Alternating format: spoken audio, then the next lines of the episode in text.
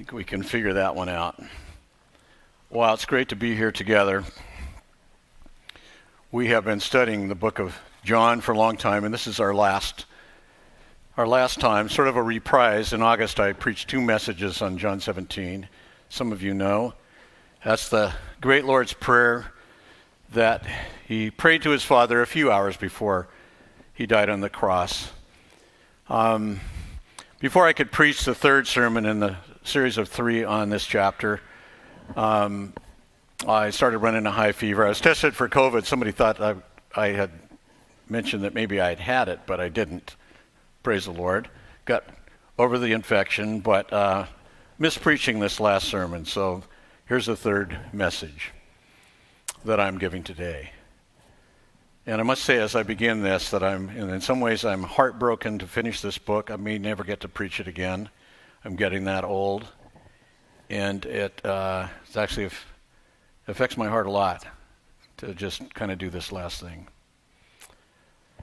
Well, put on your mental running shoes because we're going to be moving fast. We have a, a restricted sermon schedule because we, we're trying to make uh, things a little shorter so that the kids in the and the kids program can do what they do without too much extension of that. So, uh, but let me say that um, it is a daunting and humbling task to do anything close to justice to this amazing prayer. But, uh, you know, failure on my part does not make this prayer any less wonderful. So let us remember that. Set the scene with me. Jesus has left the upper room with his men. He's praying a prayer of victory right before he finishes the work that he came to do. He has just uh, wrapped up his farewell words to his 11 disciples. One of them is gone. He'll be returning in a bit to, uh, to betray Jesus. That's Judas. But Jesus has kind of wrapped up his words to them, and these are the last of those words before he begins praying. Behold, the hour is coming, indeed it has come, when you will be scattered, each to his own home, and will leave me alone. That's just such an interesting phrase, will leave me alone. But he says, basically, even though you guys are going to fail me and leave me, I'm actually not alone. The Father is with me, and he's about to pray to his Father, raise his eyes, and begin this prayer. But he ends with one more verse that gives you sort of the, the heart and the, the tone of the prayer. I have said these things to you that in me you may have peace. In the world you will have tribulation. He's not going to take that away from them by praying that they will never have any troubles of any kind. They will have trials. But take heart, I have overcome the world. And then he prays in that encouraging heart of an overcomer. Um, what a comfort it must have been to these men to hear Jesus pray for them, because you know they're listening to all of this. Yeah, this is a prayer that's not just prayed to God, but in the hearing of those that need encouragement, uh, because they will fail. They did fail. Uh, when Jesus got to Gethsemane and he prayed his guts out, all his men were supposed to pray with him. Uh, he asked them to, but they slept instead. Or when he was betrayed by Judas and then he was arrested right in front of his men, they all ran. They said they wouldn't, but they did. And then when Peter tried to be a bit of a hero and he kind of slid into the courtyard by the fire, you know, he melted like a salted slug. under the questioning of a simple maid. Don't forget what a monstrous sin these things are for such men to abandon their kind and innocent master on the day of his great suffering. And so we know that they do fail. But more importantly, we know that Jesus prays for them. Uh, Jesus might well have answered their abandonment by abandoning them, because uh, he, he, already knows what they're going to do. Uh, but no, instead of sacking them, he prays for them. It's not exactly the prayer they might have wanted. Jesus makes no pretense of praying that the Father would prevent those men from failing. Uh, I suppose he could have prayed that, I guess, but he didn't. It was more like what Jesus prayed for Peter in Luke 22. Jesus tells Peter that Satan has asked permission to have Peter, to sift him like wheat, like very fine which permission was granted. Um, you know, Peter failing by the fire as the evidence of that. But Jesus assures Peter, But I have prayed for you that your faith may not fail. And once you are turned again, strengthen your brothers. So, Simon, your, your faith won't fail because I'm praying that it won't, but uh, even though you do. And so then he calls him Peter, verse 34. This, by the way, is that one time when Jesus ever called him by that nickname he gave him, Peter. He said, I tell you, Peter, the rooster will not crow this day until you deny th- three times that you know me. Well, Jesus had, in fact, prayed for him that God would sustain his faith. So even though he knew Peter would deny him, Jesus will not deny Peter. When it looks like Peter is quitting on Jesus, uh, Jesus doesn't quit on him. This prayer in John 17 is that same prayer writ large. It expresses the heart of Jesus for people like Peter, people like us, who have lots of reasons to be disappointed with ourselves. Like uh, we aren't the Christian we should have been. Uh, we didn't do what we should, and we did do what we shouldn't. This is peculiarly a Christian struggle for two or three reasons. Uh, like, one is that the standard of excellence we have set before us is very high, and we know what it is. Um, and then we're given extraordinary resources. That's the second thing to achieve that standard. And so we have no excuses. And then there's one more thing that we know, and that is that our failures sent Jesus to the cross. And they cost something very dear and infinitely powerful. And so we, of all people on the planet, don't get to take the way we live as some light thing. And so our disappointment in ourselves. We ought to do better. And so, by standards, I'm talking about holiness and character like Christ and fruit of the Spirit, that kind of stuff. And for resources, abiding in Christ in His Word, walking by the Holy Spirit. We're not left to our own in this. We've been given all we need for life and godliness, all the stuff that we need. So we will not fulfill the lust of the flesh, so that we won't be like the disciples who slept when they were supposed to pray. Jesus told those guys afterwards, just before he's arrested, you know, the spirit is willing, but the flesh is weak. And so, as people of flesh, we too know what it's like to come up short. We have lots of things that we're not happy with about ourselves. Uh, yeah, such as our, you know, our flimsy prayer life, or the fact that many of us share the gospel so seldom. But it can get very, very practical, the things you're disappointed in and not satisfied with in your life. Not just because of sin and cowardice or being pretty, pretty wimpy on spiritual disciplines, but because, for instance, you can't keep your house picked up to the standard of your mother in law. Uh, you're a mother of preschoolers, after all. You know, got rugrats to spend their whole time undoing everything you're trying to do. Demons of disorder. And there's never, never enough time to put it back, it doesn't seem like. Or maybe you never park in your car in the garage because the clutter has done a hostile takeover of the center lane. And or maybe you're disappointed because you're not earning what your education and intelligence would seem to merit. Uh, and if you're a perfectionist, I mean, you carry a heavy burden, almost as big as having to live with the perfectionist. Um, and so you better keep your sock drawer organized. But even if you never overspend at Christmas, you always call your grandma every day, you write thank you notes promptly, you pay all your bills on time, your budget would make Dave Ramsey proud.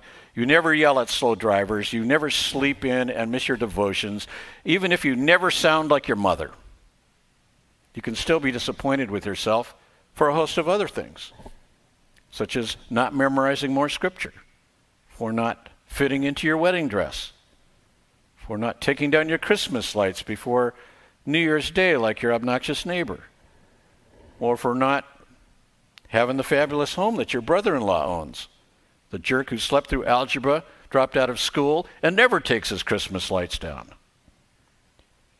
But to be serious, most parents have the nagging feeling that they're doing something wrong. Many married people are afraid that they're not making their spouse as happy and fulfilled as they deserve. There's always something to make us feel like a failure, to make us disappointed. There's always something that needs painting. There's always dust bunnies under the beds. There's stuff in the yard that needs pruning, fertilizing, weeding, mulching, something. And there's always stuff in our hearts lust, improper attitudes, stuff like that. As a result, we need prayer from Jesus himself. Nobody knows that better than Jesus. The prayer in John 17 includes 26 verses, but only seven requests. And so I'm going to organize my comments today around those seven things Jesus asked from his Father. A little bit of this is review. The first one is the first request glorify your Son that he may glorify you. Jesus is driven by a single passionate purpose and, des- and delight to promote his Father's glory. And the way that can be done is if he glorifies, if the Father glorifies the Son, which is the Father's single passionate purpose and delight. So as Jesus prays this, I mean, he's about to be abandoned by his closest friends and uh, mistreated and bruised and even killed by his enemies, but he has the Father who is enough for the joy and the love he has always had from all eternity. The glory here, of course, that he prays for involves the cross and the resurrection and the ascension of Christ, all of which shine a powerful light on the greatness of both the Father and the Son. And so that's in verses 1 through 5. See uh, message number 1. Go back to that for a review. Number 2, guard them from spiritual collapse. The second request comes in actually in verse 11, but in, in verse 6 at the start of that section, the disciples are called the men you gave me from the world. Now, there are two kinds of people in the world Jesus will talk about here those who are in it and of it, that is, they belong to it, their, their character and their life comes right out of it. And then there are those who are in it but no longer of it. That would be his disciples. Those who are in it and of it are united in opposition to God in a thousand different ways. Those who are in it but no longer of it are united in devotion to Christ and truth. They're a gift of the Father to the Son. They know they're no longer of the world, but they are still in it. And that means they need a lot of help. Thus, prayer. Jesus says, I am no longer in the world, but they are in the world. This is verse 11 and I'm coming to you. So the physical presence of Jesus that they or they're all used to, that's going to be gone. That means that they're going to need this massive help. Now, Jesus is going to give four requests here that relate to this for his disciples. Now, this is request two, but there's one request in the first section that has to do with Jesus and his Father. There's four requests in this middle section where Jesus prays for his disciples, and then there will be two more at the end when he begins to pray for everybody that's going to be a believer, including us. Even these requests for his disciples, I think, apply to us sufficiently, and so we'll, we'll keep that in mind as we go through it. So here's what he prays, and remember that the disciples are listening. Holy Father, keep them in your name you gave me, that is, you gave me to reveal to them. Keep them in it. Preserve them so that they don't collapse under pressure and abandon the faith when they fail, which is called here, your name that you gave me. This is the revelation to reveal to them the Father's character and his glory made known to the disciples through Jesus. And so he says, You gave me that they may be one just as we are. Now he's going to pick up on that, and so we're going to cover that mostly later. But Jesus knows that if the world has its way with them, then they will divide and quarrel just like all earthlings without God are prone to do.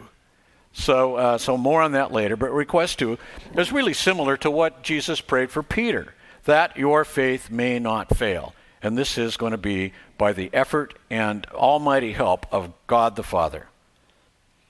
Now, this is nothing new. Jesus had been doing this same thing for the disciples right along, with the, with the exception of Judas. So, verse 12 As long as I was with them, I was keeping them in your name you have given me to give to them or to reveal to them. I guarded them, and not one of them was destroyed except for the son of destruction, that the scripture might be fulfilled. So that's what Jesus had been doing before when they had spent daily time with him. But what about now that Jesus is gone and leaving? Is that a time to be crushed? And crushed even by sadness and by guilt? Well, look at quest, request number three complete my joy within them. He says in verse 13, But now I'm coming to you, and I say these things while I'm still in the world now, pause right there. Why does he say these things? The things in this prayer, the things in the farewell discourses, all these things of doctrine and encouragement. What are they good for? Why is he giving them all these things? It is for joy, word based joy. So he says that they may have in themselves, within and among them, the joy I have in all its fullness. A powerful inner benefit of his teaching and revelation would be this unending, overflowing, unquenchable joy that Jesus himself has. The joy is first his, but he wants his his men to enjoy and have that same joy in their hearts, and his way of passing it to them is through his words. Uh, he had just taught them many things. He taught them how they were loved. He taught them that the Spirit was coming. He taught them that he had overcome the world. And you could add many other things. Jesus is saying this in the hearing of his guys that, look, I'm praying to the Father, but you're listening to this. All the things I just gave you are the fountain of joy in your life. Then you may have defeat, you may have disappointments, you may have distress, but you can still have surpassingly full joy. As much as you can hold, as much as you need to sustain you, as much joy as I have. And I just wonder if you could possibly get an idea of how deep the happiness of Christ runs as happy as Jesus is in all its fullness. Now, the joy of Jesus is constant. In fact, uh, in spite of, of getting the truth out there means that the world's going to hate you, like an invasion of pirate zombies. Look at verse 14. I've given them your word, and the world hated them. So they got the word from me, which will give them joy, but what they're going to get is hatred from the world because it will be obvious more and more to the world that they are not of the world, just as I'm not of the world. We don't fit. Now, the energy behind the world's hatred comes from the devil. So here's the next request. Number four, protect them from the evil one. I don't ask you, Jesus says, verse 15, to extract them from the world, as if removal would be the only way to uh, survive all this hatred, but that you would protect them from the evil one. They are not of the world, just as I'm not of the world. Now, the disciples, of course, know that Jesus is leaving. You know, so why not them? They could just go with him. No, there's work to do. And that work will be opposed by the devil, who is the God of this world. He's going to oppose every effort to bring out the gospel and all its preachers, you know, at every turn. So Jesus prays that the Father will protect them. Now that tells me that they are they're not going to be living in cloisters where they're separated from all worldly contact so that they can avoid, you know, uh, moral pollution or persecution.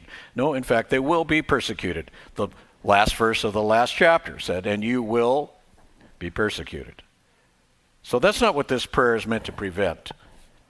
But the Father will make sure that they stand strong in defense of the gospel. He's going to send the Spirit to them so that they will know what to say when they're hauled into court. Some will be martyred precisely because God did protect them from the evil one who was wielding all the influence he could to make them denounce Jesus. But they won't do that, and so who fails? Not them, the devil is the failure because God protects us. And then comes the flip side of protection, which is protection is defensive in nature. The fifth request is about offense. Send in, you know, Russell in the O line. Number five, set them apart for witness. Now, the literal translation of this sanctify is what we're using here. We could have translated it set them apart meaning not so much make them holy, but set them apart for holy and godly purposes, for whatever God wants. And here, the main purpose for leaving these men on earth is the extension of the gospel around the world, as the next verse makes obvious. Now, he says, Sanctify them, this is his prayer, by the truth. Your word is truth. By the way, it says true, not true, but truth. So, to be set apart by the truth means that as the disciples know God's word, as it sinks into their hearts, as they begin to think more and more like God does, and like Jesus does, they will become more and more useful as his witnesses, motivated for it, trained for it, equipped for it by the word of God. And so then he says in verse 18, and this is why we know this is about witness just as you sent me into the world, I too sent them into the world. And so here's a world that perishes for lack of truth, stumbles around thinking that life all depends on, you know, getting their act together and checking off the right boxes and earning all the coveted bonuses. They need the gospel that liberates a soul from the idolatry of all of that. But how can they hear without a preacher, a witness? So, as Jesus sanctifies himself or sets himself apart, including the cross, he says, And for their sake I am sanctifying myself, that they too may truly be sanctified. Jesus taking the lead, and they in turn being sent out like he was to share the gospel. Profoundly prepared for every good work, truly sanctified. Now, this is all about witness and mission. And so at verse 20, the prayer expands big time. Jesus expects his answer for their sanctification for witness to be answered. So many people are going to believe in Jesus as they go out to preach. So the sixth request is unify them for gospel impact. He says in verse 20, I, am not praying just for these men, but also for those who believe in me through their word. And that would be throughout the coming generations, not just directly from them. That would include us. And so he's praying for us that they may be all be one, just as you, Father, are in me and I in you. Now, don't misunderstand this. He's not talking about all of us joining the Trinity. But he wants us to enjoy the same oneness of heart and character and love and doctrine and joy in one another, just like the Father and the Son enjoy. And this comes as we are joined to God in spiritual union or oneness, what we call in the Pauline epistles, especially being in Christ. And that really is reflected in the next phrase that they too may be in us. In us. So that the world may believe you sent me. Verse 22 The glory you have given me, I've given to them. Now, why? Well, look, Christians cannot be united like God unless their unity is based on the glory of God, not on some other thing. This is the revelation of God that all of us know and believe. This is the thing is to unite us. Uh, unity around anything else, like having, uh, you know, I don't know, be, being followers of Martin Luther, or just to give an example, or, or having the same set of taboos or traditions that commonly unite certain Christians. But he says real unity is not, that's not what he's talking about. Unity that he wants for us is based on the glory of God and Christ. And this is the glory that Jesus, if I can use the word, is giddy to, sh- he's giddy to show off this glory to the church for their amazement and delight, as we're going to see in verse 24. And then he adds this again, that they may be one, even as we are one, I and them, and then you and me, that they may become perfected into one, so that the world may realize that you sent me and love them just as you loved me. Now, this is not a prayer for unity for the, just for unity's sake. Sort of like, you know, Father, help all the people in the church to get along because church is so much better if people aren't fighting all the time. No, this is unity for the sake of a watching world. Jesus says it twice. Unity empowers our witness. Verse 21, so that the world may believe you sent me. Verse 23, so that the world may realize that you sent me and love them, meaning love them, all believers, just as you love me. Now, here's the thought behind this deep, genuine Christian unity can ex- be explained only if there's a real God doing a heart miracle in people who would naturally divide from each other. People whose only common denominator really is that they all believe in Christ as the one who had been sent by the Father. How else are you can explain how so many diverse people, people from every ethnicity, people from every cultural subset, from different continents, people that speak different languages, and that they actually love each other? You know, when two disciples, a Simon and uh, Matthew, I'm talking about Simon the Zealot, he was a revolutionary. He said, Get rid of Rome. And then there's Matthew, who happens to be a collector of Rome's taxes. When they can get along and work together, I mean, that's like having a white supremacist and an Antifa adherent on their knees in the same prayer group. That's a miracle. Without the Holy Father keeping them together around Jesus and his glory, disunity is inevitable. And so, unfortunately, we get schisms, factions, jealousy, judgmental legalisms, a constant temptation for sinful hearts. And in fact, you probably noticed that many of the New Testament letters deal with unity issues, theological disagreements, members at each other's throats, uh, even leaders who are vying for influence at the expense of others. On and on. That's the most natural thing. So Jesus prays that the believers will not succumb to all that, but it will take a miracle. And when that miracle happens, you know God is at work. And that is for the sake of the world, a watching world. Now, I want to say that that maybe is not the only meaning of this. I'm going to give you another one in a minute. It's not just that the world will see evidence that God is real, like a miracle, because often they may not have the eyes to see it. They don't know what they're seeing. They're more likely to get the opposite impression if they see us at each other's throats. And when they see that, then uh, it tends to confirm the skepticism of the critics. Schisms make it look like the church is just one more man made organization. And so I do want to plead for cordial Christianity before a watching world. Or like Paul talks about it in Ephesians 4 striving to maintain the unity of the Spirit in the bond of peace. Not that we don't maintain distinctives, but we don't air our dirty laundry, we don't broadcast our disagreements. Uh, let's say about the biblical way to baptize or something like that. We don't casually label as heretics people that we know good and well are going to be worshiping with us at the throne of God forever and ever. Yet I don't think that's the only point here. The infighting of Christians always affects the harvest like this, even if the world is watching, whether it's watching or not. When the church is fighting, it is not evangelizing. Simple as that.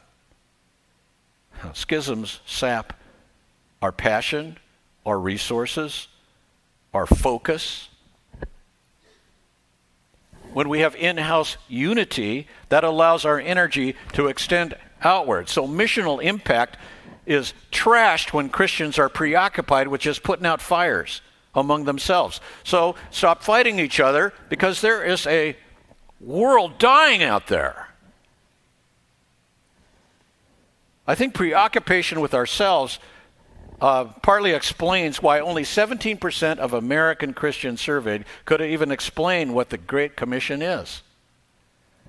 Schismatic Christians are reluctant or unable to join hands across the aisle, so to speak, for gospel efforts that require combined resources and concerted prayer.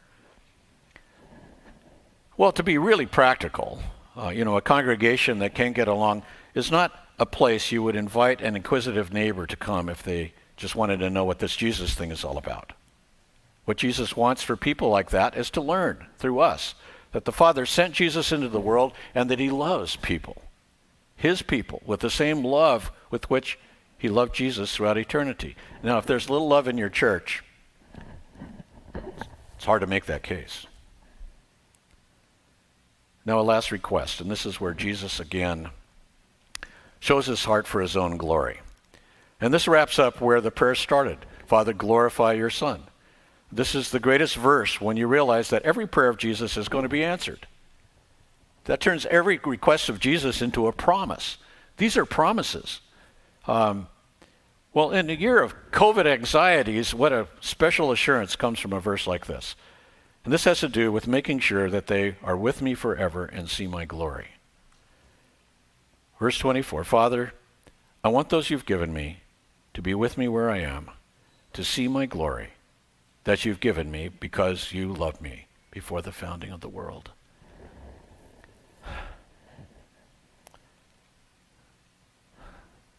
I woke up at 5 this morning. I can get this one verse out of my head or my heart.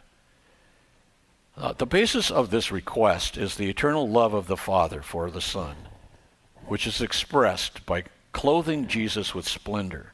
And Jesus wants us all to live forever in the awesome glow of that love and glory by just being with Him. The Father will make sure we all behold with awe the amazing Son that He is so fond of. And of course, that can happen unless we're with Jesus where he is. Real back to the end of the last chapter, where in the farewells he said, You will scatter to your own homes. That's what failure looks like. Let me tell you what glory looks like. That's ending up in Jesus' home. To be with him where he is, where he could see his glory. Our great hope is not the day we see our glory, like we got all our projects done, we got every virtue possible we never do another sin, all of that. That's not what's ahead of us uh, as some great hope. Our hope is to see His glory. That is what we long for. Now, this is back to God's big plan the glory of the Son, the splendor of the King, clothed in majesty. We sing it. Factor in all the added glory that comes with him having accomplished God's will in the incarnation and the cross. Philippians 2, kind of every knee bowing, every tongue confessing. Think of the dazzle of the transfiguration, where three of the disciples got to see Jesus just glowing like a glowing like the sun. And not in humiliation, but in a temporary preview of his exaltation. Think of that transcendent shining glory. We can hardly comprehend it. That just it just knocks your socks off. Which makes me feel like, you know, when you get to glory, you're not going to need a sock drawer anymore. Thank God. Well, request finished, Jesus ends with a final status report. It's a review of the present situation as they move to Gethsemane. Righteous Father, even though the world doesn't know you, I know you. And these men know that you sent me. I make your name known to them. I made your name known to them, and I'll continue to make it known as long as I'm still with them and now get this last purpose, and let's just highlight this. Um, wow. The reason he reveals the Father to them is this so that the love with which you've loved me, that is eternally before the founding of the world, may be in them even now, and I in them. As these men are going to be, they're going to be overtaken by their weakness shortly in the coming hours. They are not going to find hatred and disgust and rejection from an angry father. But rather, the Father's sustaining love is great as the love the Father has for the Son. Can you even imagine how great that is? And that is the love He has for you. There's one other way to take that, and that is it could mean so that they will be able to love the Son as much as the Father does. They'll have that kind of love in their heart. One last gift Christ in them, I in them. Or as Paul put it, Colossians 1, Christ in you, the hope of glory. Now, I've got some take home questions for those of us who have this problem with being disappointed with ourselves. We keep doing the same sins. We even do some. We even invent some new sins that we thought we'd never do, and we don't measure up even to the household standards we made for ourselves, let alone the things we read in the Bible. Now, these seven questions tie in with the seven requests of Christ's prayer, so I want you to kind of put those together as you think about the answers to these questions. Uh, these questions have no good answer if you think the way the postmodern world does. But if you think like Jesus, these answers can change a depressed view of your life to a banquet of joy. Question one Whose glory should I really be worried about? Now, look, a person filled with disappointment about himself is worried about the wrong glory. The consuming glory in this prayer is the glory and competence of God and of Christ. And so take your eyes off yourself, marinate in the beauty and the character and the worthiness of Jesus, and let that satisfy your soul. I heard about a guy that uh, who was very depressed that he was not doing a good job as a dad. In fact, he was weeping, but not because he had hurt his kids. His whole attention was on not wanting to feel so crummy about himself. Um, he wanted God to help him do better, not so that God could be seen through his weakness or so that even that his kids would have a better dad. In fact, he resented his kids for making him feel small, which, of course, is the main purpose of children to humble the parents. But he couldn't see that. He just didn't want to feel like such a bozo. He wanted to use God to make him glorious. That kind of thinking is a spiritual dead end because it's worried about the wrong glory. God won't help you with that. He only helps you promote His glory and be satisfied with Him. So that's the first question. It's probably the most important one.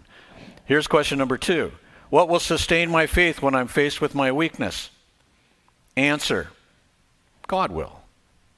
Jesus prayed, Keep them in your name. Huh. And the disciples could have thought, you know, here, we have messed up so badly, we may not get another chance. We should just go hang ourselves like Judas. But no.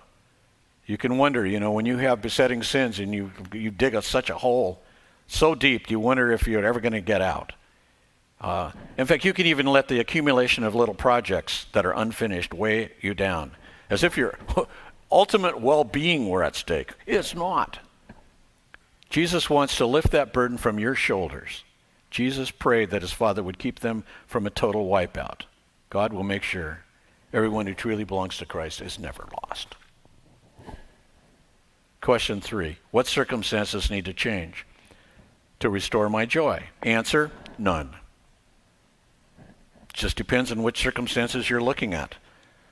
I've often told this story. I love this story about a, a balmy October day in 1982, Badger Stadium in Madison, Wisconsin is packed. More than 60,000 diehard fans are watching the University of Wisconsin football team fight it out with the Michigan State Spartans. What soon becomes obvious that the, the Badgers are outmatched.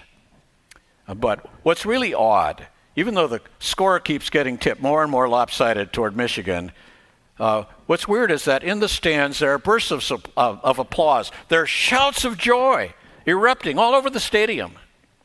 I mean, how could they cheer when their team is losing so badly? Well, it turns out that 70 miles away, the Milwaukee Brewers are beating the St. Louis Cardinals in the third game of the World Series. 1982 World Series. Look it up. Many of the fans in the stands are listening to transistor radios and responding to something other than their immediate crummy circumstances. Now, if you let your disappointments dominate your immediate vision, then you're going to be sad about your version of the Badgers getting stomped. But if you think like Jesus, by listening to the words of victory, word based joy, then you're going to have every reason to cheer. And that's every day. How is it that we dampen our spirit based on being dissatisfied with ourselves when two very powerful things can make your joy unquenchable? Let me give them to you briefly. These are worth a whole sermon, I'm sure. The first is that even though you have reasons to be dissatisfied with yourself, you never have any good reason to be dissatisfied with Jesus. And that is a powerful potion, much more than how you feel about your circumstances. But the other thing is that we may be down on ourselves, but Jesus is not. I know so many Christians who labor under the fear that God is dissatisfied with them. That is tragic. You know, I used to sing a solo. I think I shared this recently, but, you know, I have a really bad memory now because I think I said something here recently when it was actually 20 years ago. But anyway, uh, when I was a boy soprano, I used to sing this song, I am satisfied with Jesus. Uh, and the chorus was like that I am satisfied with Jesus. And it ended with this question. But the question comes to me as I think of Calvary Is my master satisfied with me? And that was meant to motivate a fifth grader to behave himself. But the answer to that question, because my question inside was already, well, probably not. I wasn't that good. But the answer to that question really is yes. Especially when I think of Calvary. think of Calvary. I find my sins paid for. And the Father satisfied that everything needed to make him smile at me has already been done. To tell Tetelestai, it is finished. Jesus never loses sleep because your drawers are messy. All right? Now, I'm not saying he doesn't get grieved when we sin. I'm not saying you shouldn't be diligent to make lists and finish projects and certainly work on your sins. But are you actually going to postpone joy until all your projects are done and all your sins have been mastered? Do you really think that the joy of someday perfecting yourself is even all that satisfying, satisfying compared to the satisfaction of God? for you, about you, this very minute. A joy not based on you, but on Him, based on grace. Now do what you must do, but do it with joy, not for joy.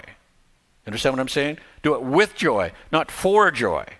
A burdened Christian is an oxymoron. Maybe some other kind of moron too, but an oxymoron. Offer a satisfied heart to the Lord because you know He is already satisfied with you. Now let's let's move quickly with the rest of them. Question four: Is there an enemy too strong for me? Answer: No. Question five: What am I good for now that I have failed? Answer: You're still useful for the gospel. Think about Peter. He failed so miserably. He was, uh, you know, closest to being a washout. But the Lord said, "Do you love me? Feed my sheep." The Lord used flawed messengers to reach other flawed people. Question six Why would my neighbors pay attention to the gospel when I'm such a schmutz? Now, actually, you might get a better hearing when they don't get the vibe from you that you're trying to pull off Mr. Perfect. Now, I'm not saying a, a evangelism strategy is to be as schmutzy as you can be. But I knew a guy that was so jealous of people who seemed to have it all together that the only thing that delighted him when, when he found out somebody as messed up as he was Can you relate to that at all? Um, actually, people aren't looking for your perfection. They see that, they either see that as hypocrisy or they see it as, uh, I can't be that good, so I can't be a Christian. So uh, don't worry about that part of it when it comes to impacting your neighbor. What they're looking for are, I would say, about three things humility. So if you're not perfect and you don't cover it, you're just honest. Number two, your unity with diverse Christians who love and help each other. They should see that. Uh, not because we're showing off, but because it's real. And three, they need to see your satisfaction with how God is treating you, especially when things aren't going that great. When they see you struggling with common things, infertility or you know chronic pain or uh, I don't know financial reversals or trying to raise a disabled child. They see you doing that, and they see you doing that with contentment in Christ. That's gospel impact. And then question seven What can I look forward to when I've already messed up in this world? Answer a whole lot of eternity where Jesus is. In his very presence, seeing his glory, full of his joy, watching how the Father loves him, you can be filled with that love right now. Everything you ever wanted. And not your glory, but His. A pastor from Detroit took a two week vacation to, uh, and traveled to Ireland. His only living uncle was about to celebrate his 80th birthday. And on the great day, he and his uncle got up early and they dressed in silence and they took a walk along the shores of Lake Killarney and stopped to watch the sunrise. Suddenly, the old uncle turned and he started skipping down the road. He was radiant. He was just beaming. He was smiling from ear to Irish ear. His nephew said, Uncle Seamus, you really look happy. I am, lad. Well, you want to tell me why? And his own uncle replied with this Yes, you see, my Abba is very fond of me. You spend your whole, whole life checking off boxes, even doing great things for God, but if you have done it without joy in the Savior's love, then you've wasted your life. Jesus loves you. Be satisfied in his love. Know, and so here's the prayer. We've looked at it. Know that he faithfully prays for you. Your life is not determined by your faithfulness, but by his. He ever lives to make intercession for you. His men failed. We fail. They were disappointed. We are disappointed with ourselves. But Jesus never fails us. Be satisfied in Him this very moment. Let's pray. As we finish this gospel study through John, we thank you, Father, for showing Jesus to us. This is our great treasure. These are the words that birth joy in our hearts as we think about them. And in the days of our struggles, when we feel like we're barely holding our own, when we're even over our head in projects and in even the struggles of just trying to be a heartfelt Christian, remind us that we have a Savior, an amazing Savior, who prays for us, loves us, pulls us through no matter what. Thank you in Jesus' name.